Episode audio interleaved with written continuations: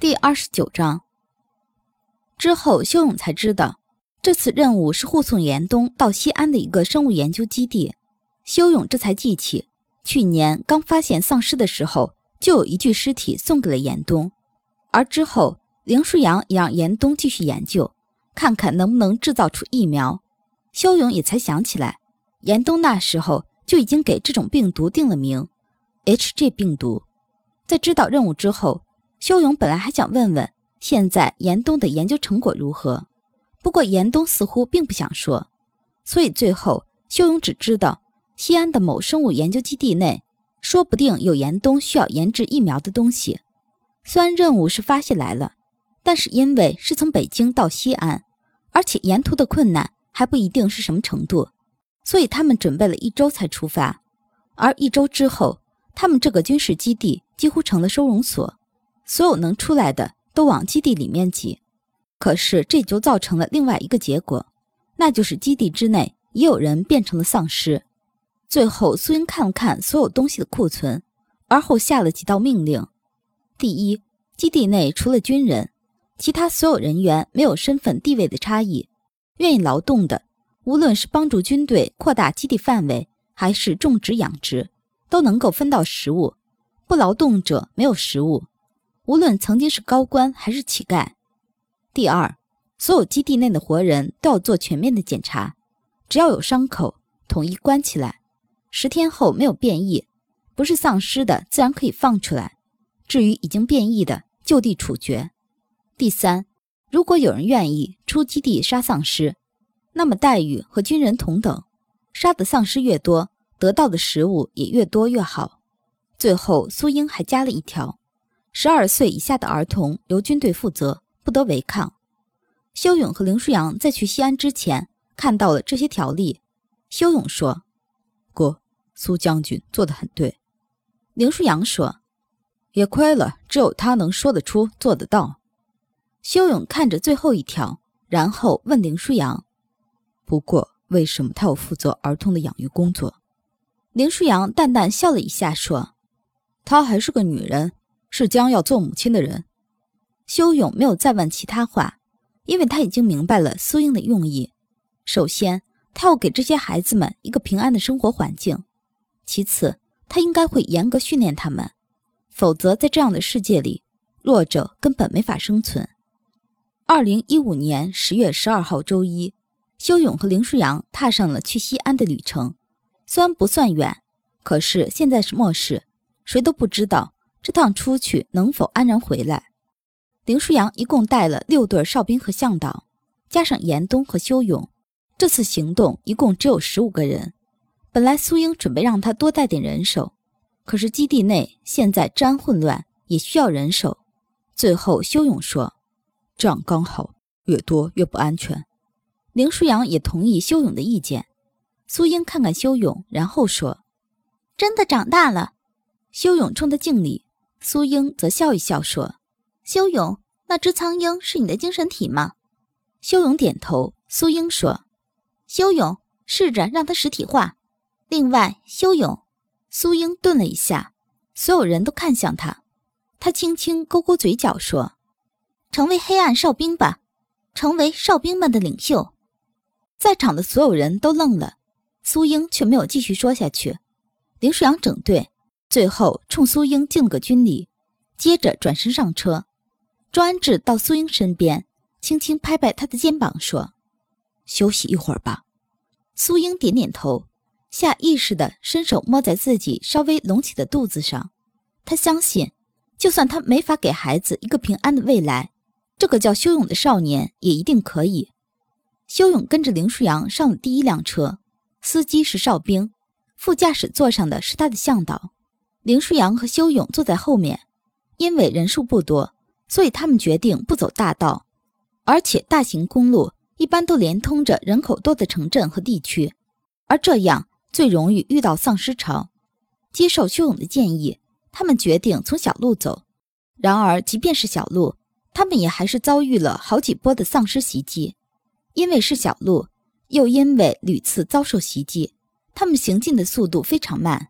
一天时间。他们才开到石家庄附近的行唐县，到了下午六点，修勇对林舒扬说：“哥，今天就到这里吧，晚上行动危险性太大。”林舒扬点头，拍拍车厢，哨兵司机便把车停了下来。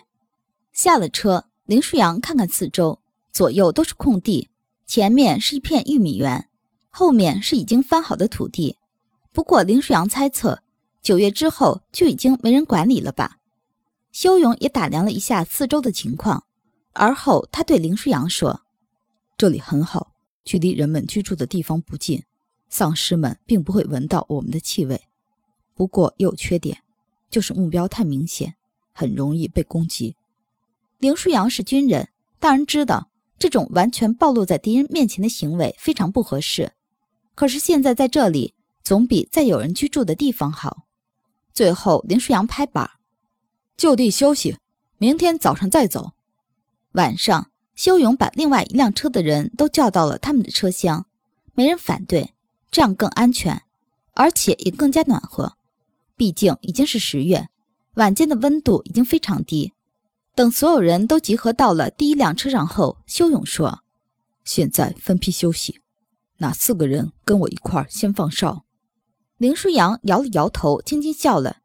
他的团长地位又被修勇这么取代了。最后，修勇、严冬、林舒扬、哨兵彭成武和他的向导吴良五个人一起先放哨。入夜之后。五个人都很机警，一整天都在和丧尸作战的他们都习惯了，唯独严冬不习惯。他虽然是哨兵，但是他是技术人员，而且他并没有真正出过任务打过丧尸，所以这一路走走停停，他许久没有摸过的枪又重新端了起来。然而想到那些怪物曾经也是普通的人，和白衣一样，曾经是鲜活的生命，他握枪的手就有点不稳。修勇非常理解严冬，上一世末世刚刚爆发，他每天都在害怕，看到丧尸害怕，看到人也害怕。他被丧尸看上，因为他是他们的食物；他也曾被人看上，也把他当做食物。最初的胆怯和恐惧过后，修勇不得不学会怎么生活。无论是人还是丧尸，他都没有感情，确切的说，也没有人和他培养过什么感情。不过现在，修勇并不介意和严冬说几句话。如果严冬能够因此不再胆怯，或许能多一个人活下来。走到严冬身边，修勇看着严冬面无表情的脸，然后说：“不是做梦，是事实。”严冬转头看向修勇，他也是哨兵，虽然能力不比修勇，但是在这样的夜里，他还是可以看清修勇的脸。你说什么？声音呆板，就如他这个人的表情一样。不要以为这个世界还是和以前一样，到现在为止，应该百分之六十的人都已经变成了丧尸，之后还会更多。你想说什么？末世已经来临，所以胆怯一点用都没有。认清现实，接受现实，然后学着怎么在这个地狱活下去，这才是你需要做的。说完之后。严冬沉默了，修勇走到林舒扬身边，林舒扬揉揉他的脑袋说：“喏，给你。”修勇看着手里忽然多出的一枚小小的玉环，然后问林舒扬：“这是什么？”林舒扬笑道：“答应过给你的礼物。今天不是你生日吗？十六岁，在哨兵里可以算是成年了，可以找向导了都。”修勇摸着手心里。还带着林舒扬体温的小小玉环，心里温暖如春。林舒扬接着说：“生日快乐，小勇。”修勇一愣，上一世他的哥哥一般都叫他小勇，亲昵疼爱。此刻听着林舒扬这么叫，修勇有一瞬间的愣怔。林舒扬抬手弹了一下他的脑袋，说：“都说了，不要随便拿我和另一个世界的林舒扬比。现在你只有我一个哥哥。”修勇把这枚小小的玉环放在贴近胸口的口袋里，然后轻轻拉了一下林舒扬的衣袖。哥，我能抱你一下吗？林舒扬没回答，修勇当成默认。于是他上前一步，轻轻把林舒扬抱在怀里。虽然他现在还没有林舒扬高，但是也确实不是小孩子了。修勇听到林舒扬快速的心跳声，忍不住偷偷想：或许，或许有一天，他的哥哥会喜欢上自己，也说不定呢。松开怀抱，修勇说：“哥，你心跳很快。”林舒扬一把把修勇推开：“别废话，看前面那是什么？”